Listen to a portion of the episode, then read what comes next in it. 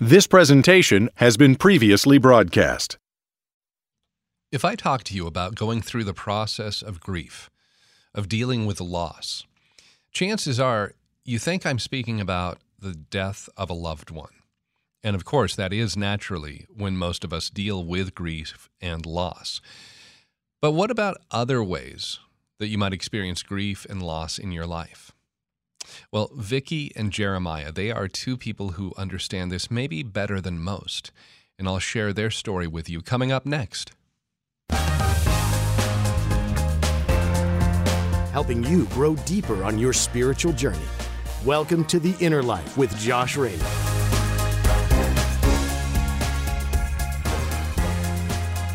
Well, welcome to this hour of the inner life. I'm glad to be here with you today. And uh, so, the couple that I was talking about, Vicky and Jeremiah, I'll get to them in a moment. First of all, Mark Laita. He's an award winning photographer. He's worked for years in the marketing and advertising world, but for the last six years, he also has regularly recorded interviews on his YouTube channel. That channel is called Soft White Underbelly. And Mark interviews people that he describes as, quote, people who are frequently invisible in society the unhoused, the sex worker, the chronic drug user, the runaway, the gang member, the poor, and the sick. And he explains that his goal in recording these interviews is to try and raise awareness of things that are broken in our country and and his ultimate hope is that if people are aware of these challenges these issues that there can be change brought about for the next generation. Well mark recently recorded an interview with vicky and jeremiah. Vicky and jeremiah are both homeless and they're addicted to fentanyl. Jeremiah is 44 years old vicky is 32 and they live in the north hollywood area and their lives basically revolve around one thing finding money to support their drug addiction. And I'd like you to hear a couple portions of this interview. This this section it starts right after Mark has asked Vicky if she had hoped for something different, for something better for her life. Yeah, like kind of never really wanted to like belittle myself to get drugs or have to like like beg every day. So I was gonna have a job, a car, go to college, and have like my first boyfriend be my only boyfriend. Mm. So yeah, big difference. we're stuck on that that fentanyl. We're, like, we're hooked. Yeah, it's like, totally bad. I don't think you unless you put a gun in my head and shot me, I could stop. Or, Have you tried? Yeah, I couldn't. I tried. I tried medications. I tried. I've been in 34 rehabs. I've done it all. You know what I mean? I had two and a half years clean at one point. You got clean off of fentanyl? Yes. How'd you do that? Uh, I went to rehab, but I left after I got clean. I couldn't handle just being sober, the, the pain. I went to rehab. I took Suboxone for 10 days. I detoxed. I didn't get sick. But the, the, I just had this urge of like leaving and the pain inside me couldn't handle being sober. Because I guess I'm trying to block something in my life, maybe depression, being depressed or something. Vicky, what's, what's your biggest fear? My biggest fear is I'm going to end up going to jail. Like, not only that is like maybe losing touch with reality a little bit or getting lost, you know, and just like kind of just ending up in a miserable cycle and not being able to free myself from like things in my head that like sometimes I create and not to be able to like just like you know take care of myself. I don't want to be like like on the streets forever. You know, I want. Yeah, like, I want to have a house. I want to grow and yeah. live. Uh, you know? I want to get a house, have a car, have a life. Yeah, that I never had because every every high school I went to, they're all have houses, kids, normal lives. So in this video where Jeremiah just a moment ago he talked about being sober for a couple of years, but he couldn't handle the pain. At that point, he his fingers point right at the middle of his chest. He points right at his heart. And there was just too much pain, too much internal hurting inside his heart. And watching, you can kind of see in their eyes, and you can hear it a little bit in their voices, Vicky and Jeremiah. They both know the reality of their addiction, and there's this kind of resigned sadness, knowing that they've lost out on living what they see as a normal life. You heard it there at the end, you know, basic things having a home, owning a car. And grief and loss, they can come in so many different forms for all of us. Now, As I stated a couple of minutes ago, grief and loss are probably most often associated with the death of a loved one for us. But regardless of what brings that sense of loss, whatever it is that you're grieving through, in those moments of loss and loneliness, when you are trying to process the grief and the pain, well, how should your faith be a comfort for you? How does God want to help you in those moments? This is what we want to talk about today on The Inner Life. And I'm very glad to have joining us for our conversation today Father Marcel Taillon. Father Taillon is a priest in the Diocese of Providence, and he is the pastor at St. Thomas More Catholic Church in Narragansett, Rhode Island. Father Taillon, welcome back to The Inner Life. Uh, glad to have you here for uh, what's a pretty heavy topic today. No, it is. It's a it's a relevant topic for everyone because it's a it's a universal topic. All of us uh, deal with this throughout our lives. So you know we we don't have a choice. So yeah. and Christ has a lot to say about it, and so does the church, and and other people's experiences can also help us. So it's a wonderful topic. Actually, I think it's a great topic. Well, as I said, you know, we can face grief or loss in a variety of ways. I think most of our conversation is going to deal with the death of a loved one, but having the knowledge that we're going to go through that, or even if we talk about, you know, there's those those um, famous five stages of grief. You know, just the knowledge of something doesn't make when you're in the moment the loss, the pain any less. And you know, while we hope that that might be a little of what we get out of today's conversation, how we can maybe, you know, make it through that process a little easier, a little better.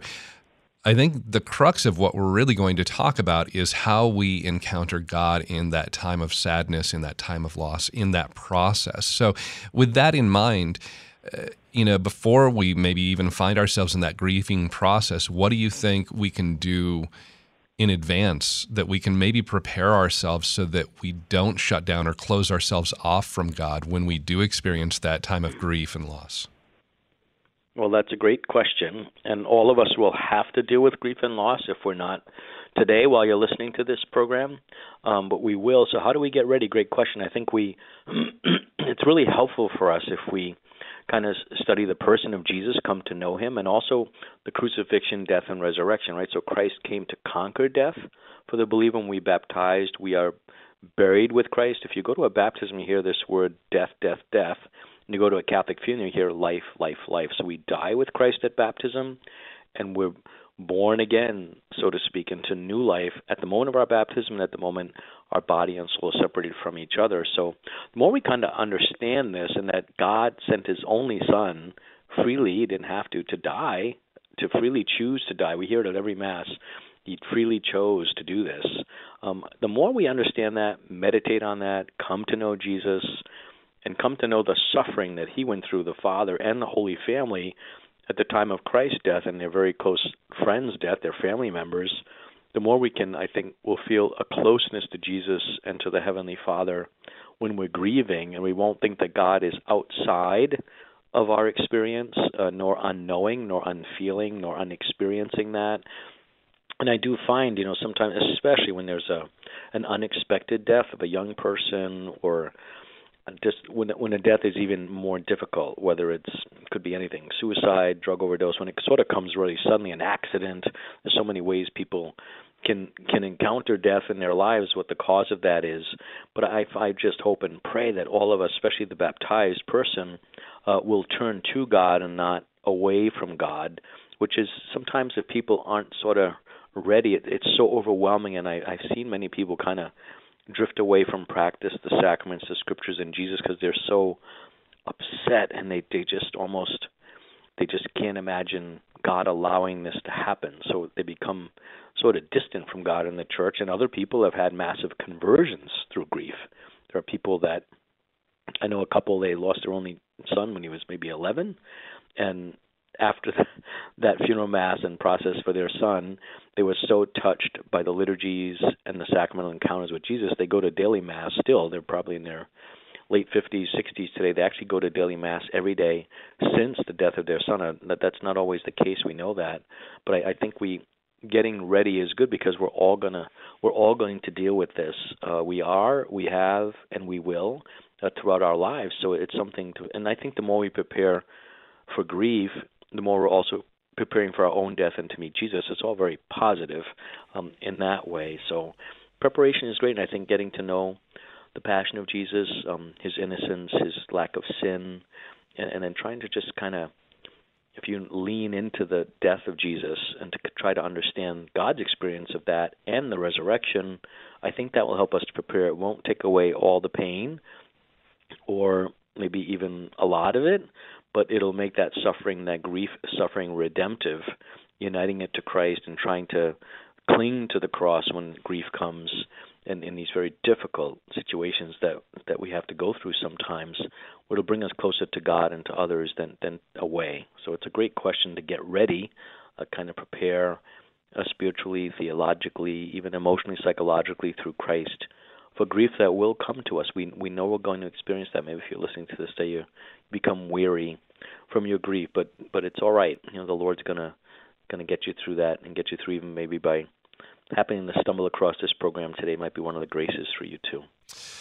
Uh, you talk about, um, you know, that we can look at the words of Jesus, what he says, how even the Holy Family dealt with the grieving and the loss of Jesus, the crucifixion.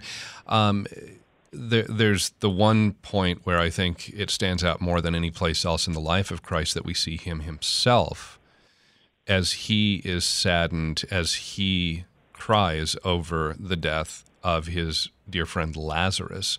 You know, he's greeted by Martha, who comes up and and you know, even as you're talking about the resurrection, she ends up making comment of that. Yes, I believe that we will be resurrected on the last day. You know, and and, and so as you're talking about, we we have this hope of heaven.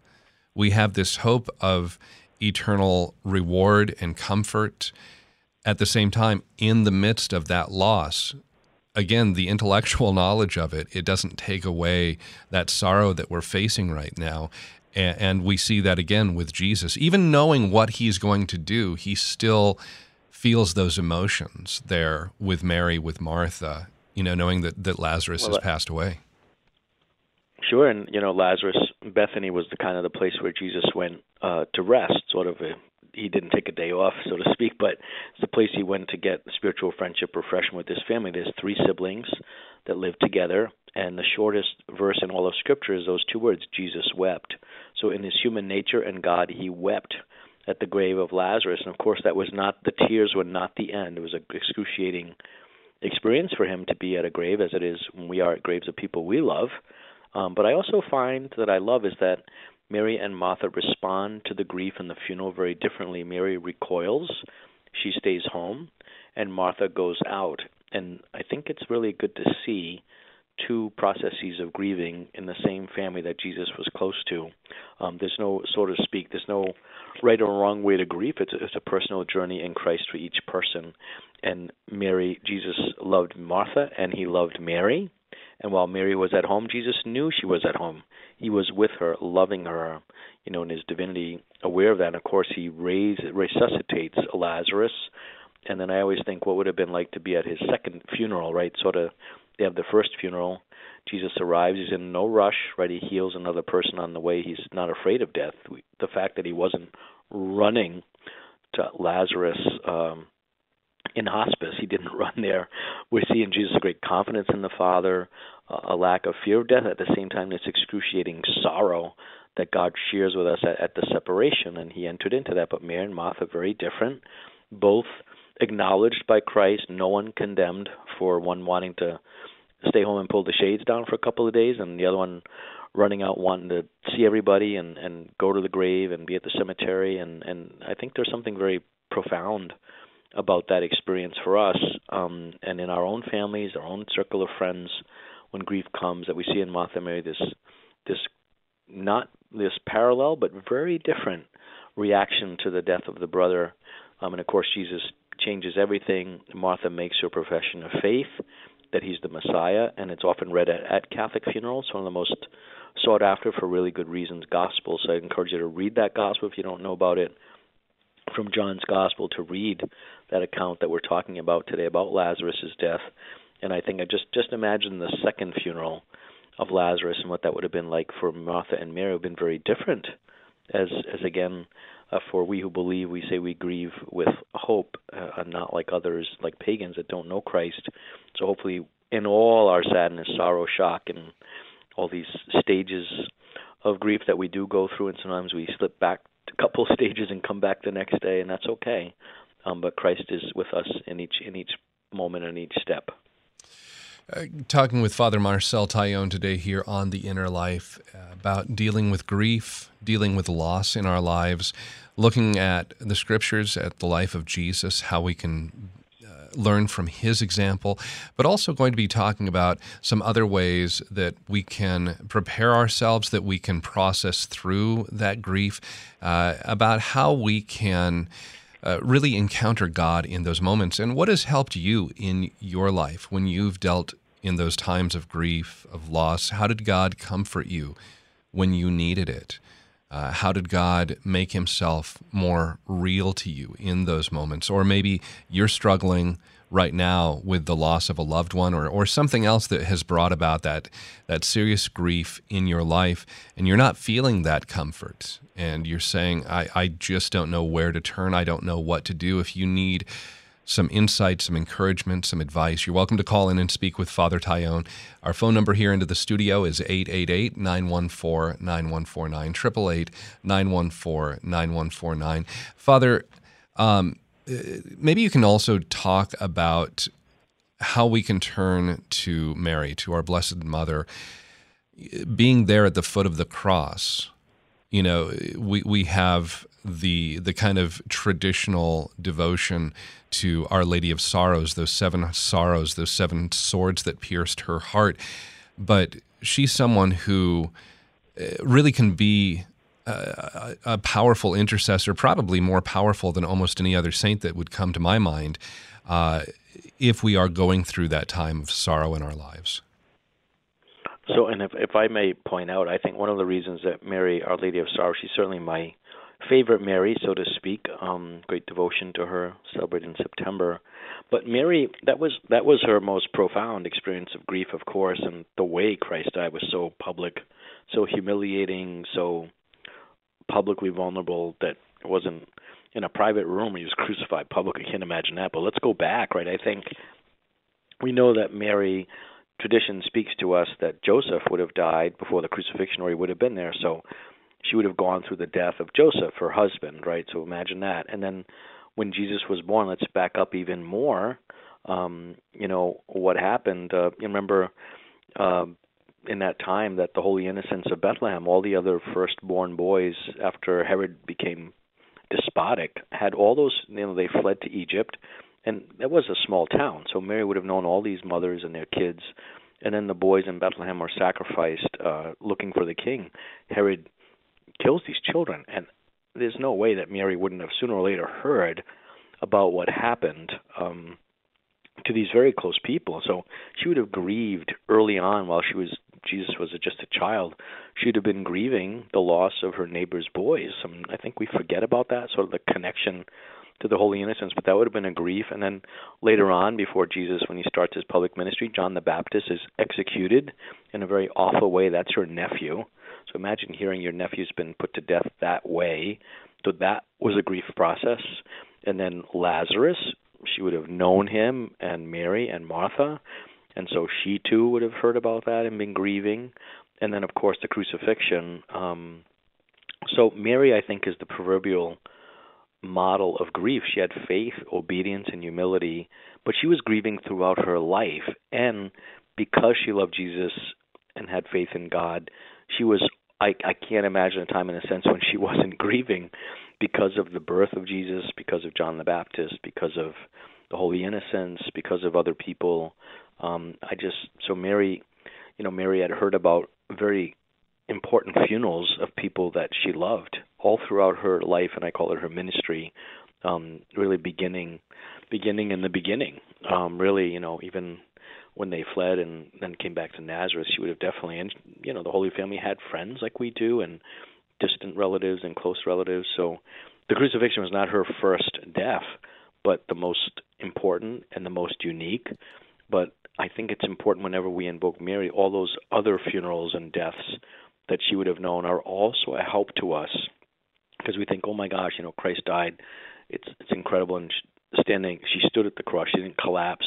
She didn't run away. She didn't attack the soldiers that were hurting her son.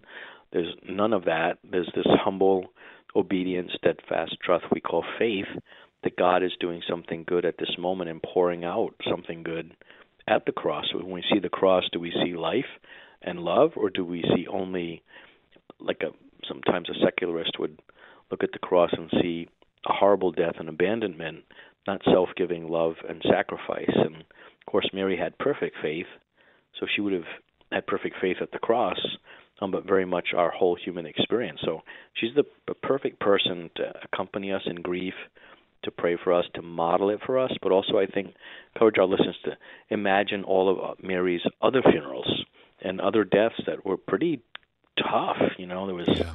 there was regular deaths, I'm sure all day, but all these other ones, I'm just tipping the iceberg. You know, just just can't imagine uh, her heart what what it experienced all her life, and I think that's when we think of grief, we need to think of all of Mary's griefs, not only the cross. It has a the special place, the highest place, but I think it's a helpful thought to meditate on all those other people that you'd have heard about, um, and possibly even some of them attended funerals and Joseph and everything else going on. So I think I think grief was a regular part of the Holy Family's life, like it is ours in most cases, and I think that's a beautiful thing, and it's something that will draw us close and and help us draw close and feel consoled and accompanied by God and not abandoned or distant from Him. How has God worked in your life when you've gone through that process of grieving the loss of a loved one? Uh, how has God comforted you in those moments? Or maybe right now you're in that process of grieving and you're saying I don't feel like God is comforting me you know what do I do how do I how do I go on through this when it feels so overwhelming. If you'd like to call in and speak with Father Marcel Taillon, you're welcome to join the program. The phone number into the studio is 888 914 9149. If you have experienced that comfort from God, we'd love to hear how God worked in your life. Again, the phone number 888 914 9149. 888 914 9149. Our email address is innerlife at relevantradio.com. And we'll be right back in just a moment here on Relevant Radio and the Relevant Radio app. Our sponsor, the Catholic Order of Foresters, is here to help with this year's health insurance open enrollment. They offer individual, couple, and family options to best fit your needs.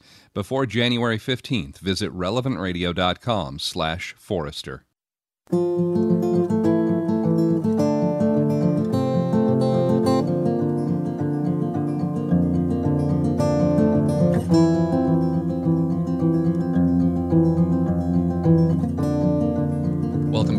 Inner Life here on Relevant Radio and the Relevant Radio app. I'm Josh Raymond, and today speaking with Father Marcel Taillon. He's the pastor at St. Thomas More Catholic Church in Narragansett, Rhode Island, and talking about when we deal with grief, when we deal with loss in our lives, and how we can encounter God in those moments, especially when we might feel lonely, when we might feel isolated, when we're questioning why did this happen?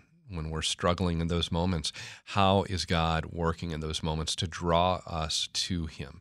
And maybe you've experienced in, that in your life. How has that happened for you? Maybe you're in the midst of that suffering right now, that grieving, that loss, and you'd like some advice because you really want that comfort. It just doesn't seem to be there for you quite yet. Our studio line 888 914 9149 888 914 9149. And Father, yesterday uh, got an email from Deborah. She had written in and she, I, I, promised her, I said, you know, I'll, I'll, ask Father this on the air. And she said in her email, please, if you can help me find some sort of help regarding what to do when you lose someone, specifically for her, a grandchild, to suicide. And she says, I know God loves him. He was baptized in the faith, and that's really my only saving grace, but we're devastated and we have no guidance. Uh, any any resources or any suggestions on when you lose that someone um, to suicide? Uh, you know, there, there's so many things that you could be going through at that moment, Father, both just the grief itself, but then kind of questioning, did I miss signs? You know, was there something more I could have done? Yeah, so that's a that's a total normal reaction to suicide. And suicide, of course, we want to place the person in the arms of Jesus, whose other name is Divine Mercy. Um, of course, you know, m- most people that do that are having other issues, sometimes substance abuse, mental health issues, all kinds of things that they go through that we really can't see or understand. Um, but when suicide comes, I have found over the years walking with many people and their families that have gone through this that the grief process tends to seem to have more anger in it. Um, eventually, there's this shock and disbelief and this almost unreality someone has to try to grasp that this happened and someone would would would take an action like that or indirectly an action, whatever it might have been. Um, and I, I have found that over the time, there's there's just more anger in that grief process than sorrow. Sort of like the the stages of grief take a lot longer, and there's more anger. And sometimes the anger is at God. How could this happen? Sometimes the anger is at oneself. What if I had seen something, done something, not done something? And then sometimes of course, there's a love for that person. There's sometimes even an anger towards that person. There's, there's, the anger is sort of, I think, a normal processes in suicide. It's such a it's such a difficult cross. Um, but I, you know, I think, I mean, the first advice I'd give is just, you know, I think it's important when we when you pray to God, if you've experienced a suicide or someone you love or know as someone who you love loves someone, you know, just obviously to to say, Lord, what now, not Lord, what if because I think it's it's a it's a muddy quicksand to just keep looking back and trying to figure out things we'll never understand. Um, I've preached some suicides before, and one of the images I, I, I found that's helpful for people is sort of like when when I was a kid, I would you know get a get a big puzzle. You make a puzzle when, when you're a kid, like a big puzzle, and then you finish the puzzle, and there's like it could be like four or five pieces missing from the set, and then so what happens? You finish this beautiful puzzle, and it would be a beautiful picture, but we're missing four or five key pieces in the puzzle, and well, our eye naturally is drawn to the five pieces that are missing, and so you know, sort of a, and I, I think you know on a on a maybe a, a way to help us understand and to, to help us move forward tiny little tiny little millimeter baby steps at a time day by day sometimes year by year. But we wouldn't a person's life if we use the analogy of a puzzle you know the person you love was beautiful and had so many great things amidst all their struggles or or not. They had a beautiful life and and we entrust them to God. But maybe we want to put the face of Christ or our lady of sorrows in the whenever we tend to get kind of go back to those pieces how we won't we won't know everything. We can't understand mental health. We can't understand addictions. We can't understand how the brain works or doesn't work properly. We'll never we'll never really have those answers in this life. So those those the beautiful picture that the puzzle made is still beautiful and maybe in those places where we we don't want to just keep looking at the five missing pieces of that person's life but all the hundreds thousand good pieces of their contributions to us their love and and we put in you know the cro- the cross and the empty tomb you know the cross of mercy in those pieces when we think of that person let's let's not just kind of fixate ourselves on the pieces of their life we'll, we won't see or can't understand. And I, I think that seems to help people sort of like a kind of a coping mechanism moving forward after the initial shock, a lot of anger, a lot of sadness, and it's a difficult thing. And um, you know, if you if your granddaughter, um, her life, you know, she went she went to God this way. You know, I always think God. It's the other thing I think about the nature of God that's important. So when someone commits suicide or uh, dies, whatever way that um, happens, you know, God. I, I don't like when when people use the expression, "Well, God took them." You know, well, God God is not a taker. So we know from Christ Jesus, who's the second person of the Holy Trinity, that God is a giver and receiver. So He gave them to us, and then if it's by suicide or addictions or mental health issues or any which way, that, that God receives that soul um, and promises resurrection of the body. So he, he he gives and receives. He doesn't take. We want to make sure we don't think God takes someone from us. God would never take someone we love from us, as you would never take something away that someone you love cherishes, especially a person. So I think that's important. I always try to think of the Eucharist helps me out. So in the Eucharist, right, we don't take communion, we receive communion, and we're given communion. So it's if you think even the Eucharist reveals the nature of God, who's a giver and receiver. So we don't go up there and take a host; we receive the host, and we're given a host. And I think I think we can think of human souls like that, the resurrection of the body that's promised, and we want to make sure we don't get the nature of God wrong because this could do a lot of spiritual, even psychological damage to yeah. us. It's really hard. Suicide and things are really hard, but I, I think I think those I would use the puzzle image and the communion image to help us understand that God God would never take one's granddaughter from a grandmother. That's just not that's not the will of God. It's allowed, but it's not His will. It, he He works with that redemptive suffering and receives her, but didn't take her. I think those kind of basic things are important to take to prayer and, and thought and, and be around good people. Be with people that maybe love the Lord, people that are good listeners, people that and sometimes, you know, when you when you know someone who's grieving through suicide or a very tragic young death or any death that's hard, some people can live 90 years and their best friend's their spouse and it's you don't ever get over it. You learn how do I live with this in the Lord and my faith you know some some deaths are not we don't we're not supposed to get over death. We're supposed to get through death with christ. So we're not supposed to ever be kind of done with grief. It's sort of a it's sort of part of the human heart. Human it makes us holy. And we're not supposed to we've got to be careful we don't kind of want an end to it. I think that would also set us up for a lot of feeling like we're failing or we're not believing enough. Want to be good to ourselves be tender but also i think surrounding ourselves again being around the sacraments listen to like this program today healthy things that can help us be patient with ourselves and patient with the time and the process. And you know, some people say, "Oh, time heals all wounds." Well, no, I don't. I don't think so. Yeah, Eternal time, wounds. yes, heals all right. wounds. Not all wounds. No, when, that's crazy. I, I don't like when people say that. Oh, time heals all wounds. Well, you don't say that someone who's lost a child or their best friend or their spouse or their mom or dad that was like their best confidant. You know, it's really it's probably not the best thing to say. And and listening to someone telling them you'll pray for them, and then taking them to God when you walk away. Those are good things to say. Um, we want to be careful that we don't yeah. don't don't really listen to people grieving. We have to really listen, and especially if we haven't had that experience, it's really hard. We got to be extra extra sensitive to say the right things and not say the wrong things, especially about God. Want to make sure that um, that we don't we don't say things that exactly aren't right about the Lord, and, and maybe maybe this program will help us all think a little better about that today. Talking with Father Marcel Taillon. Again, our phone number, if you'd like to call in and speak with Father, 888 914 9149, as we talk about that process of grieving, the loss that we deal with when we lose that loved one in our life, and how God can work in those moments, how we can, we can uh, grow closer and encounter God in those moments, even when we might not see Him at work immediately. And if you're going through that right now and you'd like to talk with Father Taillon, again, the phone number, 888-914-9149. Father, Jack is calling in, listening in Illinois. Hi, Jack. Welcome to The Inner Life. You're on the air. Oh, hi, Josh. Uh, thank you for taking my call, uh, Father. Uh, uh thank you for taking my call. So, um, I lost my mom about two and a half uh, years ago and she was my best friend.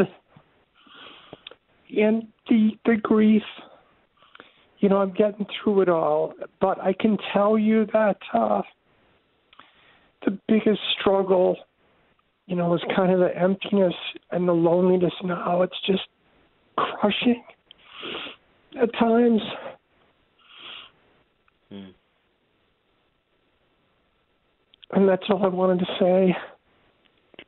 Well, I, first of all, thanks for your call, and we can hear your grief, right? Can hear that, and obviously, one thing your your mom must have been uh, an amazing human being and a loving person for you to to miss her so much, right? So, so um, yeah, I think again, I, I appreciate you sharing your just just your witness to your own grief. I think I think as I said just before you called in that sometimes again we don't get over grief we learn how to live with it and it's it's a it's a journey with Christ. And also with that person like one of the one of the great scripture readings I love is that um part of the Catholic rituals we have such great honestly the Catholic Church has the best funerals in the world between the scriptures and the Eucharist and the communion of saints and masses being offered for them. Um you know I, I think one of the things I love in scripture is that uh you know when it when it says uh our relationship with the person has changed, not ended.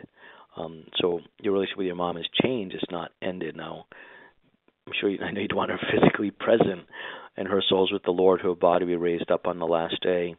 But I, you know, I, I think it takes time, sometimes many years, uh, particularly when someone's so close as your mom is, to to kind of ask the Holy Spirit to teach me how has my relationship changed and not ended because it hasn't ended. Obviously, it hasn't. Even your love and your voice and and your witness testifies to the living love you have for your mom. Um, and I know you, you know, can experience some loneliness, but I also think too. I, I think a, even a, a more beautiful word is you're longing, you're longing for her, and she's with Christ, and she's Christ is with you, and there's that what we call the communion of saints, where the dead um, in the next life we we pray for them, they pray for us as this mutual exchange and you know, I, I think I always think there's no greater place too to be closer to our deceased than at mass. Like every mass, the deceased are prayed for.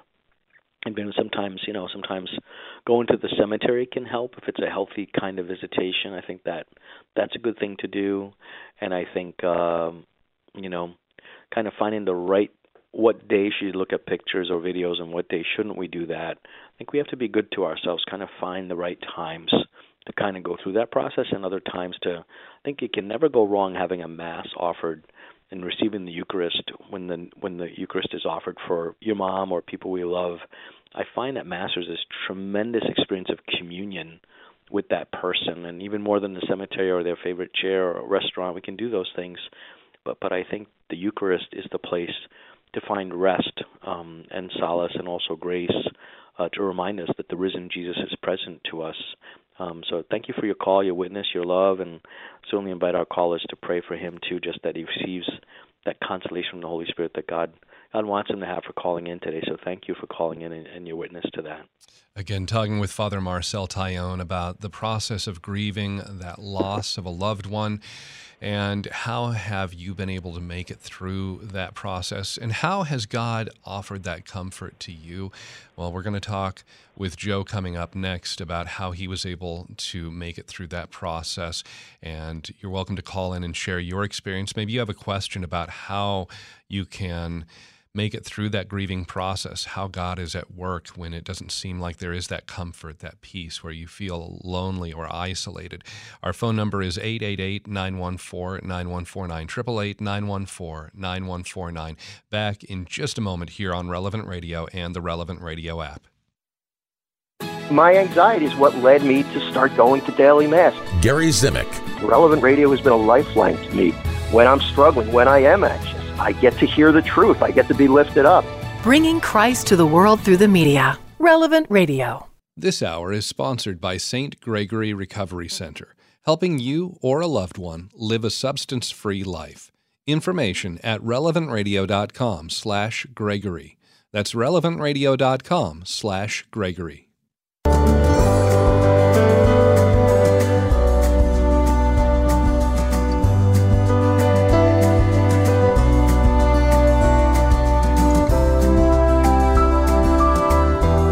relevantradio.com/gregory. Inner Life here on Relevant Radio and the Relevant Radio app. I'm Josh Raymond, and it's always so good to be able to spend this hour with you as together we try and understand God's will for our life, how He is working in each of our lives, and some of those difficult areas where we say, okay, this is something that I'm not sure how God is working in my life at this moment, but being able to speak with the different priests that join us, the different spiritual directors, and get that insight of how God might be speaking to us, how He might be guiding and directing us. And uh, thank you for supporting Relevant Radio so that we are able to have this kind of program on the air. And thank you for participating with your emails, your phone calls. Thank you for praying for us and for those listeners that are calling in, sharing those difficult moments that they're going through. If you would like to call and be part of the program, our phone number here into the studio, 888 914 9149. Talking with Father Marcel Taillon today, the pastor at St. Thomas More Catholic Church in Narragansett, Rhode Island, talking about the grieving process, about dealing with loss in our lives. And we want to talk with Joe, who's calling in from Texas. Joe, uh, sounds like you went through this process, but you were able to encounter God. Yes, sir. Good morning. God bless uh, Father Taillon and uh, Josh. Uh, thank you for taking the time to address this most important topic. Uh, any and every one of us are challenged whenever we have the loss of a loved one. In my particular case, my wife uh, was diagnosed with pancreatic cancer back in 2018. And uh, after her diagnosis, uh, we decided to go through the chemotherapy pro- uh, uh, uh, chemo process. And once she went through that process, the the chemo affected her very extensively, and within a week's time frame, she had passed away. That was rather sudden for anything to happen, and of course, the impact of that was uh, tremendous. Through the process of uh, grieving and working and understanding why this would happen, I put my faith back into action and continued uh, with prayer and adoration and seeking out friends uh, who could support me in my grief.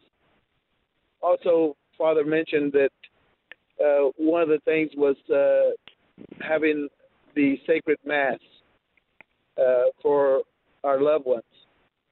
In that moment, through the process of a rosary and the Mass itself, that was the most saving grace because we know that our, lo- our Lord loves us and that He had promised a place for each and every one of us.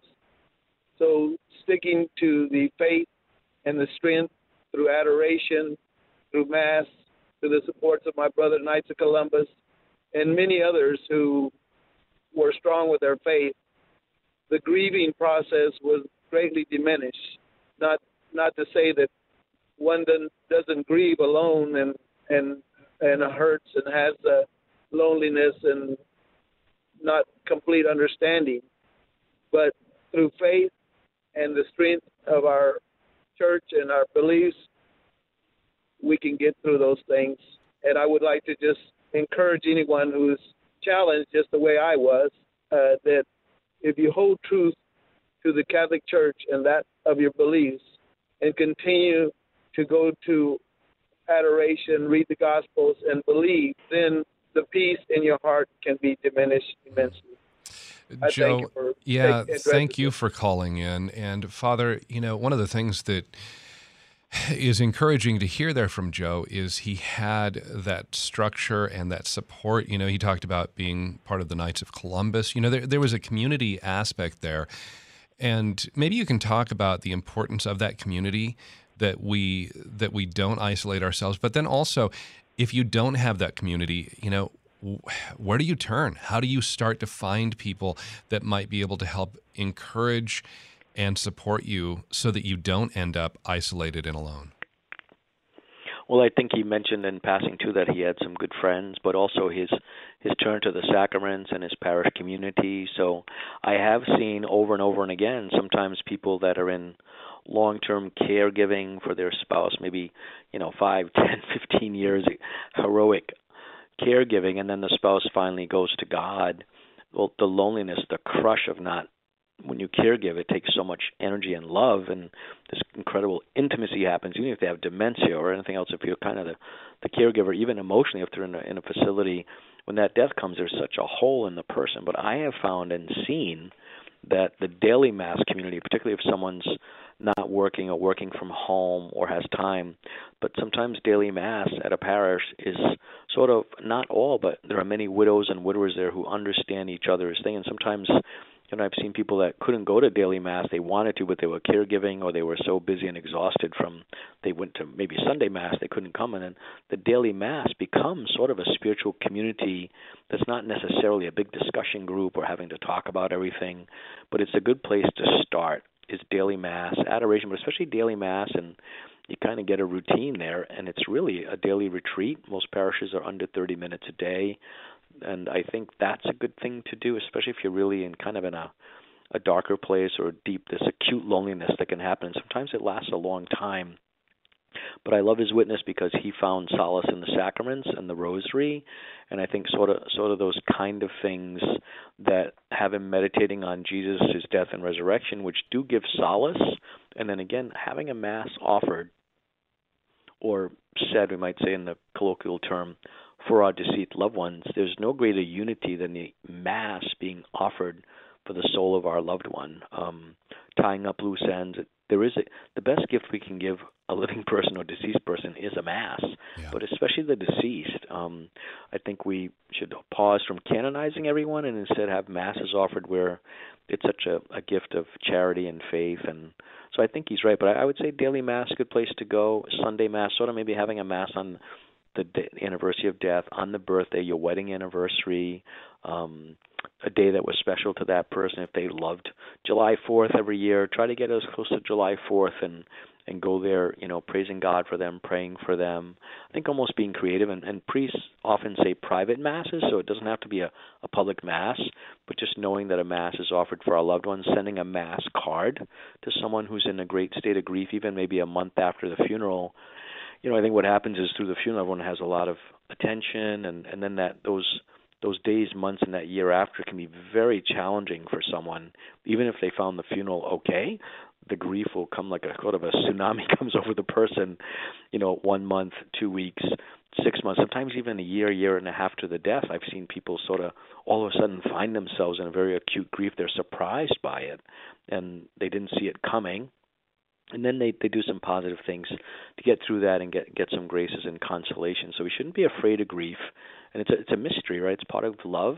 So love we can't see, but we know its effects, and I think grief is part of love. So we shouldn't be intimidated by grief, but it's intimidating sometimes, very overwhelming, and and know that Christ Christ is with us there. The sacraments are there.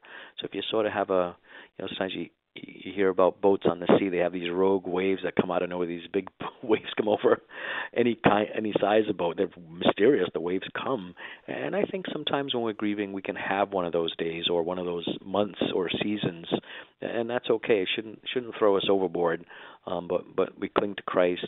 The, the church is often seen as a boat, right? The the bark of Peter we call the Catholic Church, and I love that because. Uh, the bark of Peter, right? Christ said will never be destroyed, and any amount of grief waves that come over our starboard side, like Christ will, the boat will always stay stand up straight and get us to safe harbor where our loved one is.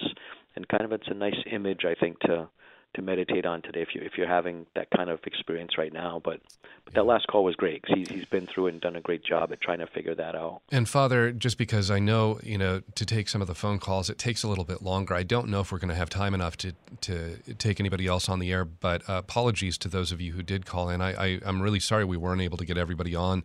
But one thing that maybe before we wrap up the hour here is when somebody loses a loved one, but that loved one, maybe they didn't seem like they were in a right place with God, you know, and there's that question of, are they really destined for heaven? Or you know there's that that concern of the eternal destiny of the soul. Can you maybe talk just in these last couple of minutes about when it comes to someone who is you know they they weren't right with God. God's love, God's mercy, and I, I love you know even Jesus how he talks in the um, vision to Saint Faustina about I at the moment of death I am my own evangelist.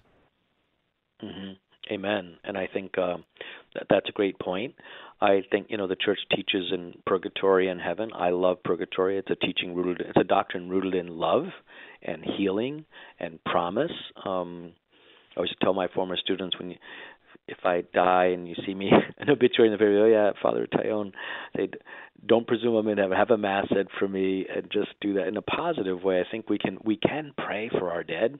We're in communion with them. We can offer mass, the rosary, and these are things we can do. We shouldn't we shouldn't be paralyzed. We should trust ourselves to God's mercy and entrust that person to the mercy of God. We're not helpless when someone dies, maybe off the tracks a bit. We can pray for them, have a mass said, and also in, just place them into the merciful arms of Jesus, so we can sort of live like not either or, but both and. So yes, we we know their life, we know some of their story. We really don't know everybody's story. Only God does. Even our own story.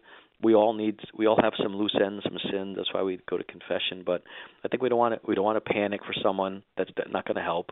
We don't want to be Christ and judge them. That's not our role.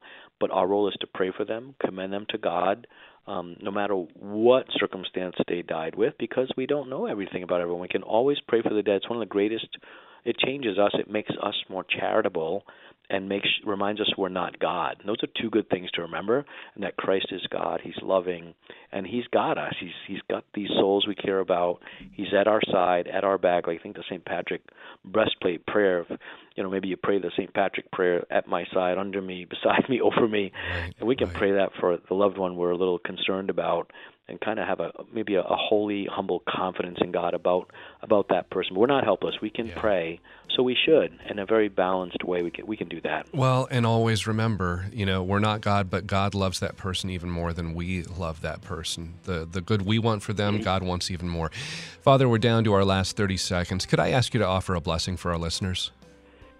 Yeah, Lord, bless everyone listening to this program today or in the future that our hearts may be prepared for grief, strengthened in grief, consoled in grief, but also full of the hope and the promise and the experience of the resurrected Jesus in the Eucharist, in the presence of the church, this program, and deep in the depths of our hearts. In the name of the Father, and the Son, and the Holy Spirit. Amen. All right. Thanks so much, Father Taillon, for being with us here today. Thank you for listening. Of course, find the podcast of the entire hour at our website, relevantradio.com, or on the Relevant Radio app. Tomorrow, going to talk about understanding how God calls us into our vocation in life. We'll talk with you tomorrow.